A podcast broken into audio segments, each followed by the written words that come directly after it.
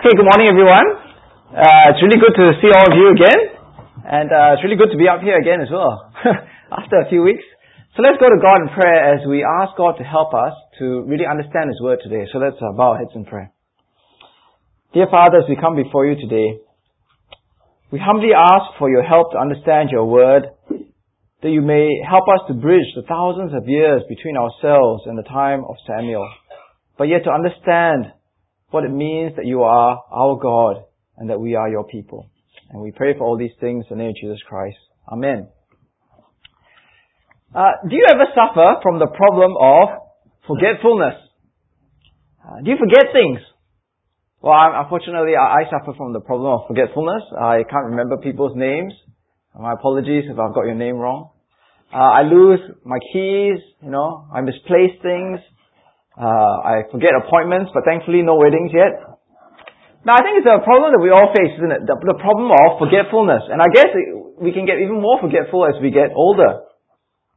But I think that today we're looking at a problem which is a lot more significant than the problem of just everyday forgetfulness. Losing keys, forgetting appointments, forgetting people's names. But we're, we, we actually confronted with the problem of spiritual forgetfulness. And here in this passage, uh, in this, I guess, stark example of spiritual forgetfulness, we see that actually it's not just the mundane things that we lose, but if we lose our knowledge, our passion for God, we will actually lose a relationship with God, eternal life and our souls itself. So let's look at today's passage and see what we can learn about ourselves, whether we do suffer from spiritual forgetfulness, whether we are in danger of that, and what we can do about it. Now, as we come to 1 Samuel 12, we've actually looked at Samuel last year, so it's a, it's a bit of a while before, uh, now that we've come back to it. But here in 1 uh, Samuel chapter 12, we are coming to a watershed moment in the history of God's people, the people of Israel. It is a critical, defining moment in their history, and we can see that right from the first verse. In verse 1, it says, Samuel said to all Israel, I have listened to everything you have said to me and have set a king over you. Now you have a king as your leader. As for me, I am old and gray, and my sons are here with you. I have been your leader from my youth to this day. Now, it's a watershed and defining moment in the history of Israel because on this day, they will be moving to a new political system in Israel. Uh, in all the past, as we read in the book of Judges up to 1 Samuel chapter 8, uh, when they entered into the promised land, it was all about judges. The political system was of judges. So if you look here in this map. Okay, so uh, sorry if it's a bit small, but hopefully you can get the picture. So remember, if you look uh, in the history of Israel, just a very fast forward through the history of Israel, in the book of Exodus, we saw that God had taken His people out of slavery in Egypt, brought them through the desert, and then He brought them to the promised land, the promised land flowing with milk and honey, the land in Israel. In the book of Joshua, we saw that God had brought the people into the land, they had uh, conquered the land, and they had populated the land. Okay, next slide. Now God had parceled out uh, the land of Israel to the 12 tribes. Okay, the 12 tribes are there, you can count it yourselves, and they're all represented by different colors, although you can't see it very well from where you are. But there are 12 tribes there.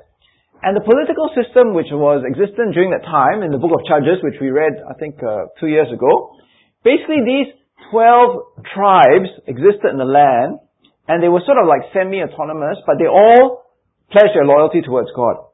And whenever they faced a danger, there were lots of uh, dangerous enemies. There were the Moabites, the Edomites, I think there were the Aramites, the Ammonites, and the Philistines who lived in the land. Whenever these people rose up and fought against uh, the, Israel, uh, the, the tribes of Israel, God would raise up a judge, and that judge would call the people together and they would fight and fight off that threat.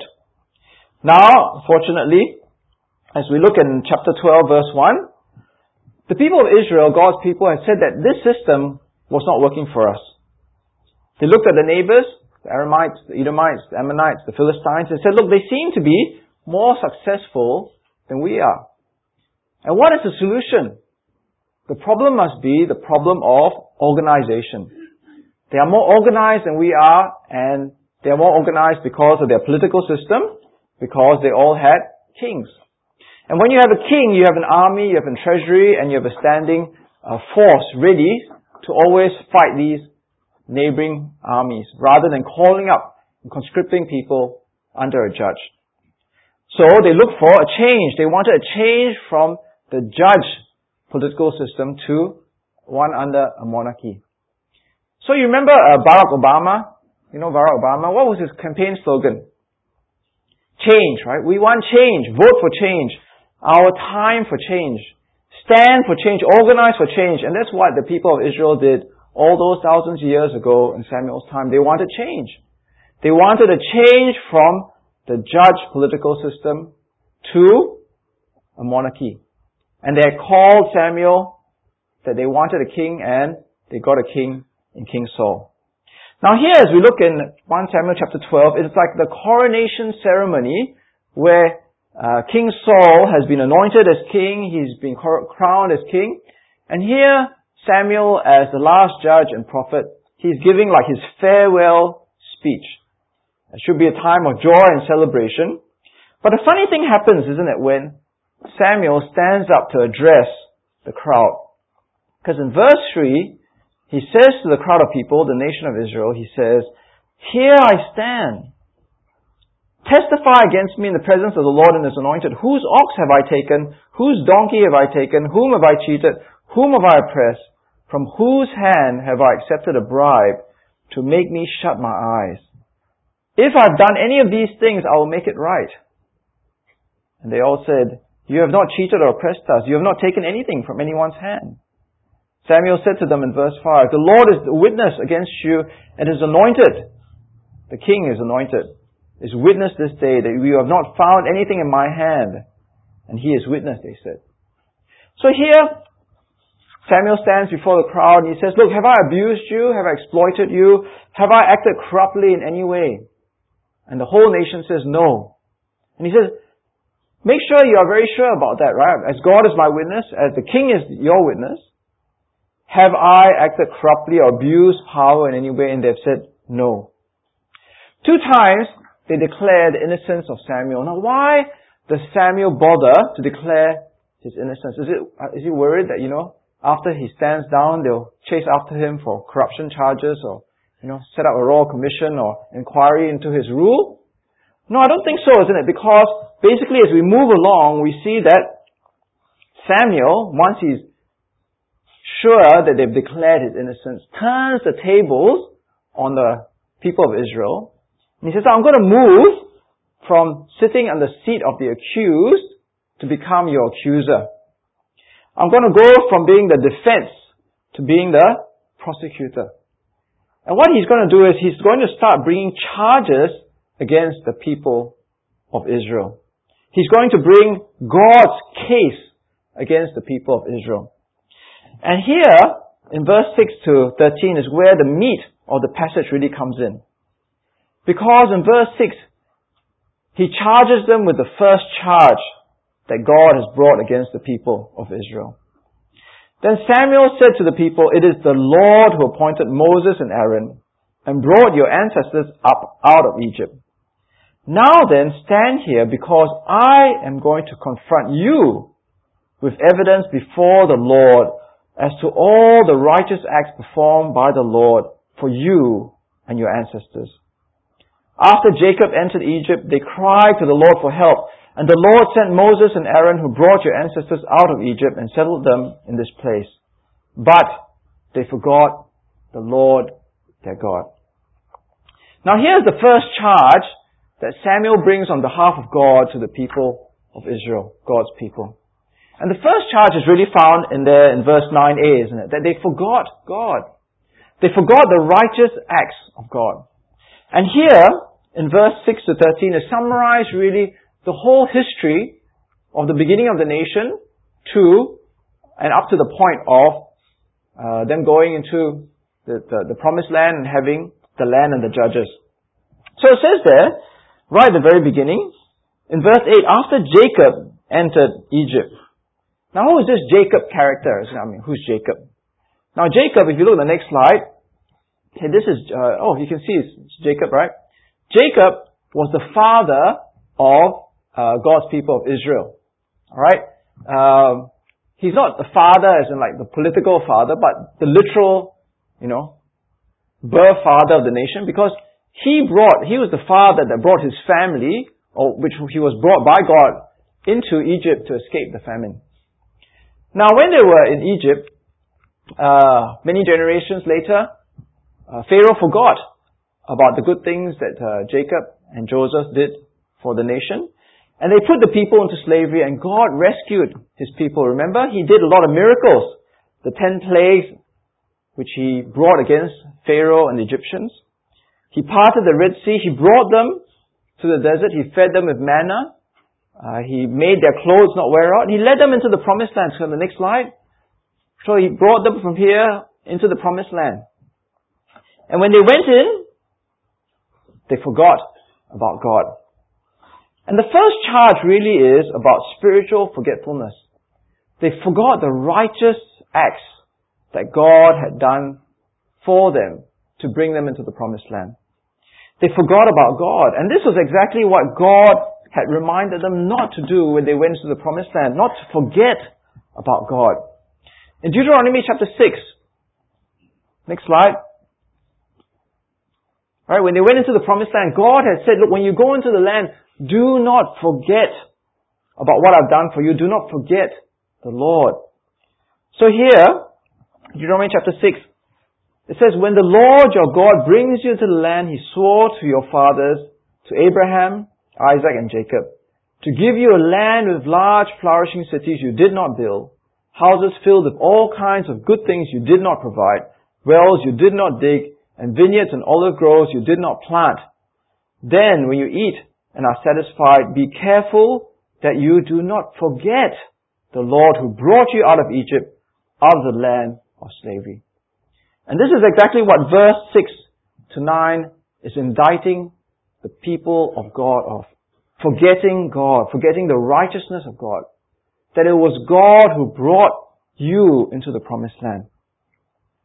Now as we look at this passage, I don't know about you, but when I read it, I asked myself, am I like that? Am I guilty like the people all those thousands of years ago of spiritual forgetfulness?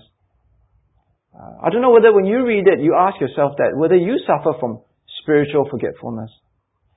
Because we are like the people those thousands of years ago. God did not save us from Pharaoh, right? God did not save us from Malaysia or something, you know. Free us from the slavery or bondage from Malaysia, okay? But God freed us from slavery to sin. He freed us from God's judgment from hell, from God's wrath. Because He sent Jesus to do the righteous act of dying on the cross for us. And the question that was posed to the Israelites is the same that's posed for us today. Have we forgotten the righteous acts of God done for us?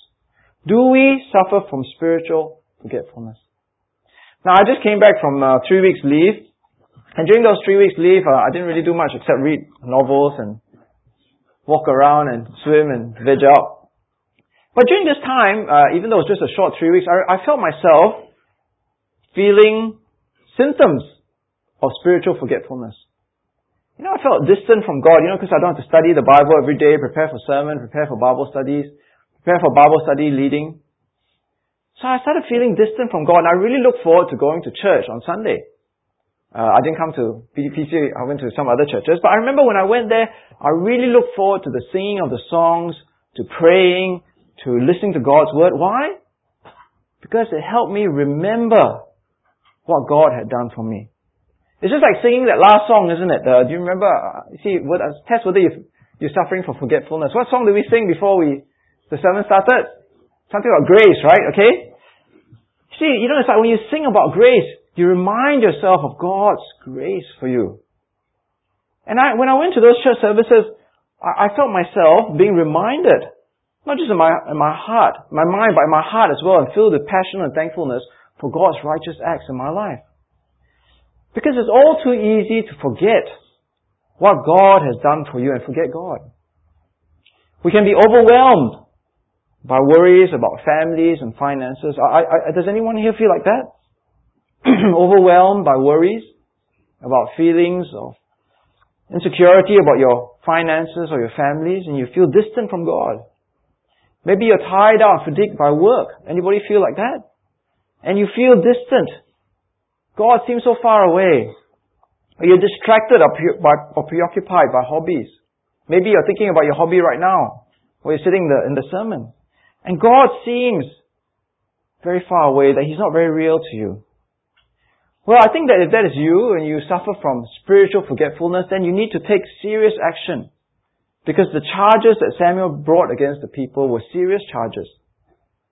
Go home, open your Bible, read your Bible. Don't just open it on a Sunday or a Bible study. I'm convinced that if you only open your Bibles on a Sunday or a Bible study, you will, over time, suffer from spiritual forgetfulness. And read it. Uh, like Why was telling me he read this book by John Piper. Don't just read your Bibles mechanically, but read it until it speaks to you in a real and living way. Right, so that it really brings back to you what God has done for you and who God is in your life. So that was the first charge over and over again in the history of God's people. They have forgot about the Lord their God and they forgot about his righteous acts all the way from Egypt to the promised land. So in verse 9, the second charge comes in, and this is linked with the problem of forgetfulness. So because they forgot the Lord their God, so God sold them into the hand of Sisera, the commander of the army of Hazor, and into the hands of the Philistines and the king of Moab who fought against them. They cried out to the Lord and said, We have sinned. We have forsaken the Lord and served the Baals and the Asherahs. But now deliver us from the hands of our enemies and we will serve you. Then the Lord sent Jerubbaal, Barak, Jephthah, Samuel, and delivered you from the hands of your enemies all around you so that you lived in safety. So as we studied uh, the book of uh, Judges and even as we moved to 1 Samuel, we saw that there was a pattern. As the people forgot God, they went into sin and idolatry. And because of sin and idolatry, things got bad in the promised land. The enemies became more numerous and powerful, and Israel became weaker and enslaved. And the solution every time for, for God's people was to cry out to God for forgiveness, to repent, and every time God would save and deliver them. And how would God save and deliver them? He would send them the judges, Right? In verse 11, the Lord sent Jerubbaal, Barak, Jephthah, Samuel. So every time they struggled, what was the cause? It wasn't because the enemies had a better political system. It was because they were disobedient and sinful against God. And what was the solution? The one and only solution was to cry out to God, and God would come and help them by raising up the judge, and he would empower the judge and the people to defeat the enemy. But the problem was that in verse 12, as uh, this is a, goes back to what happens in chapter 8 to 11 of 1 Samuel. For the very first time in chapter 8 of 1 Samuel, it says that in verse 12, which summarizes the whole incident. But when you saw that Nahash, king of the Ammonites, was moving against you, you said to me, No, we want a king to rule over us even though the Lord your God was your king. So what happened here was, and this is the second charge. In the time of Judges, the right response was to always turn back to God and to cry out and say, we have sinned. To repent and say, we are wrong, we are going to change. And God would come and raise up a judge and save them. But in verse 12, which recounts what happens in chapter 8 and 9 and 10, for the very first time, the people shortcut and short circuit that process of repenting, of crying out for forgiveness, and they say, no, this time, we are not going to turn to the Lord our God, our real King, but we're going to put our faith in a human King itself. So when they said, and the Obama slogan, we want change, they weren't really asking a change from judges to kings. They were really asking for a change from God the King to Saul the king. They were putting their faith on an earthly king instead of a heavenly God. And that was a great sin against God, isn't it? Because they had failed to see that right from the very beginning, from Egypt to the desert, from the desert to the promised land, to the judges, it was God who was saving them. And instead of putting their faith in God, they put their faith in King Saul instead. Now, I know that for many people, including ourselves, saying sorry is hard, isn't it? Uh, you know, Elton John, a famous philosopher, said, sorry is the, hardest word, isn't it? We find it hard to say sorry to people. In fact, I, I know uh, some people tell me that uh, some people they know never say sorry at all. I know some people as well who never say sorry as well. And it was the same for the Israelites. They, they want to say sorry to God. They didn't want to cry out to God and say, we are wrong. We have sinned. We will repent. And I think that as you look at this part of the passage, as we come up to verse 11 to 12, I think that the, the Israelites, God's people, are unmoved by what Samuel is rebuking them by. You notice they, they are not weeping, they're not gnashing their teeth, they're no ashes on their head, they're not tearing their clothes in repentance. Samuel is preaching to them, but nothing is happening. It's not reaching their heart. And that's why I think in verse 16 and 19 are so important because verse 16 and 19 Samuel needs a sign from God to show that what he is charging the Israelites with is actually God's verdict on his people. So in verse 16 to 19, you can read it for yourself. God sends a great thunderstorm to destroy their wheat harvest. Now you might kind of say, well, what's the big deal, isn't it? Because, you know, there's a thunderstorm in Singapore every day. There was just a thunderstorm last night, or yesterday afternoon, isn't it? But apparently in the Middle East, the wheat harvest is during the months of May to June, and it's the dry season. It never rains in May to June. So for Samuel to say, okay, I'm going to send thunder and rain, and the thunder and rain comes, is actually a sign from God of judgment. A sign of God's verdict on God's people. That the charge that Samuel brings against God's people is true. They are guilty of the sin of falling into sin, failing to repent, failing to cry out to God, and turning to a man-made creature in faith and in trust instead. Now, I think it's so easy for us to make the same mistake. When you forget God and God seems so far away, when you live a life of persistent sin, it's hard for us to find our, I guess, the humility and the wisdom to go back to God and say, yes, I have sinned. I will change. It's so much easier for us to turn to man-made solutions. Now, I've had friends and Christian brothers and sisters over the years, and sometimes the sin is so obvious in their life. And I say to them, look, you need to cry out to God and say, I'm a sinner. I've sinned in this way and I'm, I'm not, not going to sin this way. I need to change. But instead of repenting, just like the Israelites, they try one thing after another except what God wants them to do, which is to cry out repentance and forgiveness and change.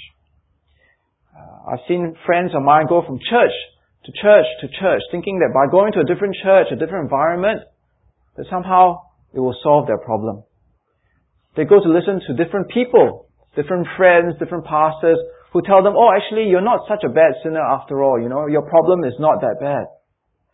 I've even got friends of mine who see a psychiatrist instead and say, well, actually, you don't have a sin problem, you have a personality problem. But it doesn't solve the problem, isn't it? They are putting their faith in a man-made solution when what really matters is to confess to God that you've sinned, to turn back to God and to repent. That's why 1, 1 John chapter 1, it consistently reminds us that if we claim to be without sin, we deceive ourselves and the truth is not in us. If we confess our sins, He is faithful and just and will forgive us our sins and purify us from all unrighteousness. If we claim that we have not sinned, we make him out to be a liar, and his word has no place in our lives. So the first charge that Samuel brought was they forgot God. The second charge was that they had not cried out to God or repented or turned back to God, but had turned to a human idol instead, a useless idol instead. Now as we come to this point in the passage, if we were God, and we were faced with such a rejection, such rebellion, I guess for myself, I would say, well, we'll just give up on these people. They, what do they deserve? Over and over again, remember God, as we read the book of Judges, had given them a judge and they kept forgetting God and turning away from Him, but yet God kept coming back and helping them. And now they had raised the stakes of their sinfulness and their rebellion. They had asked for a king and they rejected the judges and God Himself. So what, what should God do? Well, God should actually punish and judge them and destroy them. But look at what it says there in verse 22. Okay, verse 22, look at what it says there. For the sake of His great name, the Lord will not reject His people because the Lord was pleased to make you His own.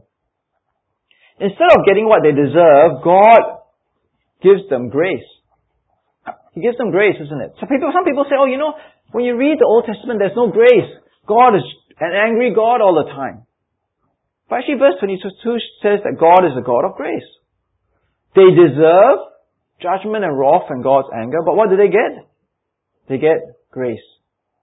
They get unmerited favor, they get a second chance which they don't deserve.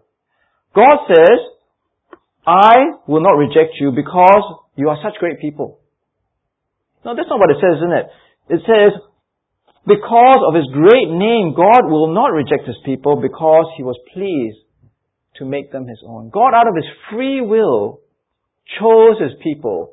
And even though they sinned again and again, he was willing to forgive them. He was willing to get them back. And God says to these people, look, even though you've rejected me and chosen a king, I will not reject you. But on one condition. You must come back to me. You must restore your relationship with me and the king that you have chosen, he must serve me together with you. So if you look here in verse 14, next slide, verse 14, verse 20, verse 23, right? It's sort of repeated in the narrative, uh, and I've sort of extracted it for you and put it up there. But he says the same thing. To, in order to come back to God, it must be a relationship of service and obedience and reverence and awe and fear. In verse 14 he says, If you fear the Lord and serve and obey Him and do not rebel against His commands, and if both you and the king who reigns over you follow the Lord, your God, good. In verse 20, don't be, do not be afraid, Samuel replied. You have done all this evil, yet you do not turn away from the Lord, but serve the Lord with all your heart. And in verse 23, as for me, far be it from me that I should sin against the Lord by failing to pray for you and I will teach you the way that is good and right. But be sure to fear the Lord and to serve Him faithfully with all your heart. Consider what great things He has done for you. Remember? They had forgotten the righteous things that God had done. Now consider the great things He has done for you. The repeated theme here is to fear God, to serve God, and to obey God. The offer of God's grace is there. God is willing to accept them back. But in order for them to come back, they must fear God, serve God, and they must obey God. Now I know that there are some pastors in some churches in Singapore who will teach that you can do whatever you want. And God will still accept you and God will still love you. You can sin again and sin again and sin and again and, and again and again and again all you want. And God will still forgive you. You can be the king of your life and God will never leave you. Well, that's rubbish, isn't it? That's rubbish because when you look at this passage, in order to come back and to get the benefits of God's grace, in order to be in relationship with God, in order to be the recipients of God's grace and His forgiveness, well, God wants us to have a relationship of fear and awe and reverence and service and obedience to Him. If you persist in forgetting God, if you persist in sinning and turning away from God, what does it say there right at the very end in verse 25? If you persist in doing evil, both you and your king will perish. If you choose to turn away from God and His grace, then there is no salvation for you. And that's why the most important thing, it says there in uh, verse 23, that Samuel says for him to serve them is that he would keep praying for them and keep teaching them what is good and right. Right, notice that it's sort of just a, a side there in verse 23. He says, look, I, I can't help it. As for me, far be it from me that I should sin against the Lord by failing to pray for you, and I will teach you the way that is good and right. See, for Samuel, his role that he sees himself as serving the nation is to pray for them. Now what does Samuel pray for God's people for? Does he pray that they will be very rich and powerful? Does he pray that they'll be very healthy? No, I think within this context, he's praying for them that they will not forget God, that they will serve God, that they will fear God. And that's why he will teach them what is good and right. Now I know that um, uh, just last week, uh, someone was telling me about how uh, they were they were looking for a church, and they were Actually, they were telling my wife about how they were looking for a church, and, and they said, well, I only want to go to a church where the sermons make me feel good about myself. Uh, she was telling my wife that, you know, she wants sermons that only cheer her up and buoy her spirits. But unfortunately, as much as good it will do for her emotional well-being, uh, that is not the point of church, isn't it? The point of church, as we see here, what Samuel is saying, is to keep us strong in our relationship with God, to keep us strong in Christ. And when we come to church, we must pray for one another that we will not forget God, that we will continue to obey God and fear Him, that we will not fall into sin. See, the only way that we can continue on in salvation is to truly examine ourselves and our hearts and ask ourselves, are we really right with God? in the way that we relate to Him. The offer of grace and salvation is always there, but only comes to those who fear God and to serve and obey Him. In Romans chapter 11, where it says, Consider therefore the kindness and sternness of God. Sternness to those who fell, but kindness to you, provided that you continue in His kindness. Otherwise, you also will be cut off. In Hebrews chapter 10, if we deliberately keep on sinning after we have received the knowledge of the truth, no sacrifice for sins is left, but only a fearful expectation of judgment and of raging fire that will consume the enemies of God. Anyone who rejected the law of Moses died without mercy on the testimony of two or three witnesses. How much more severely do you think a man deserves to be punished who has trampled the Son of God underfoot, who has treated as an unholy thing the blood of the covenant that sanctified him, and who has insulted the Spirit of grace. For we know him who said, It is mine to avenge, I will repay, and again the Lord will judge his people. It is a dreadful thing to fall into the hands of the living God. See here, as we look at Romans chapter 11 and Hebrews chapter 10, there is no difference between the God of the Old Testament and the God of the New. He is a God who is full of grace and mercy and forgiveness. But at the same time, in order to have a relationship with Him, you cannot forget Him and persistently turn away from Him and treat Him like dirt. So we are people who already received God's grace. We are already a people who have received His righteous acts in Jesus. But we only can continue if we hold on to that faith. Now I've been a Christian now for 25 years, and in my lifetime, I suppose, my short lifetime, I've seen so many people fall away from their faith in Jesus Christ. And they fall away in all the different stages of their life. Uh, I've seen people fall away when they're students. I've seen people fall away when they're retired. I've seen people fall away when they return from studies overseas. I see people fall away when they're army. I see people fall away when they begin work. I see people fall away when they continue work. I see people fall away when they get married. I see people fall away when they have children. I see people fall away when they're in Singapore and when they're overseas. I see people fall away when they're young and old. I've even seen my pastor I've even seen uh, a lecturer in my theological college fall away. Now, when I look at each one of these people, what they go through is exactly the same as what the people of Israel fell, how they fell in 1, 1 Samuel chapter 12. They forget God. God has done all these great things for them, but He seems so far and remote from them. And as they forget God, they fall into sin, persistent sin, and they don't cry out to God for forgiveness, and they don't seek to repent. Now, as we reflect on today's passage, is that, is that, is that us? Is that you? Is that me? Because the offer of God's grace is always there. And once we turn back to Him, He will always receive us. But there's only one way to go back to Him. It's not just with our words, but by really remembering Him in our minds and our hearts, and seeking to fear and serve and obey Him in everything that we do. Let's go back to God in prayer.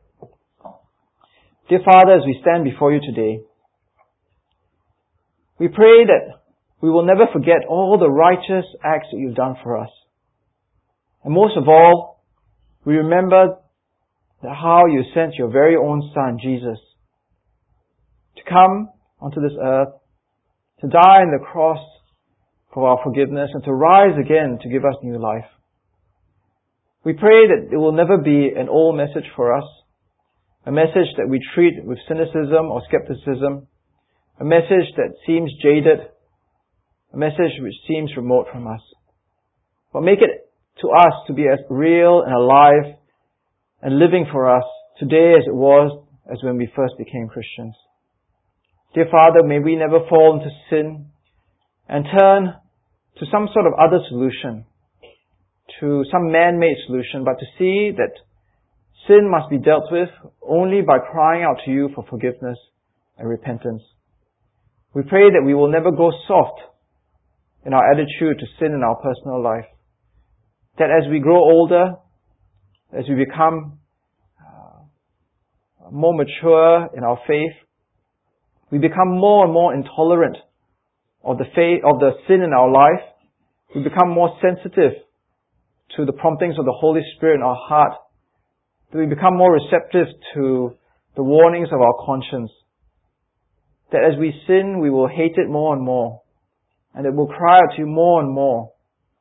And that we will repent and always turn back to you in everything. In fear, in service, and obedience. And we pray for all these things in the name of Jesus Christ. Amen.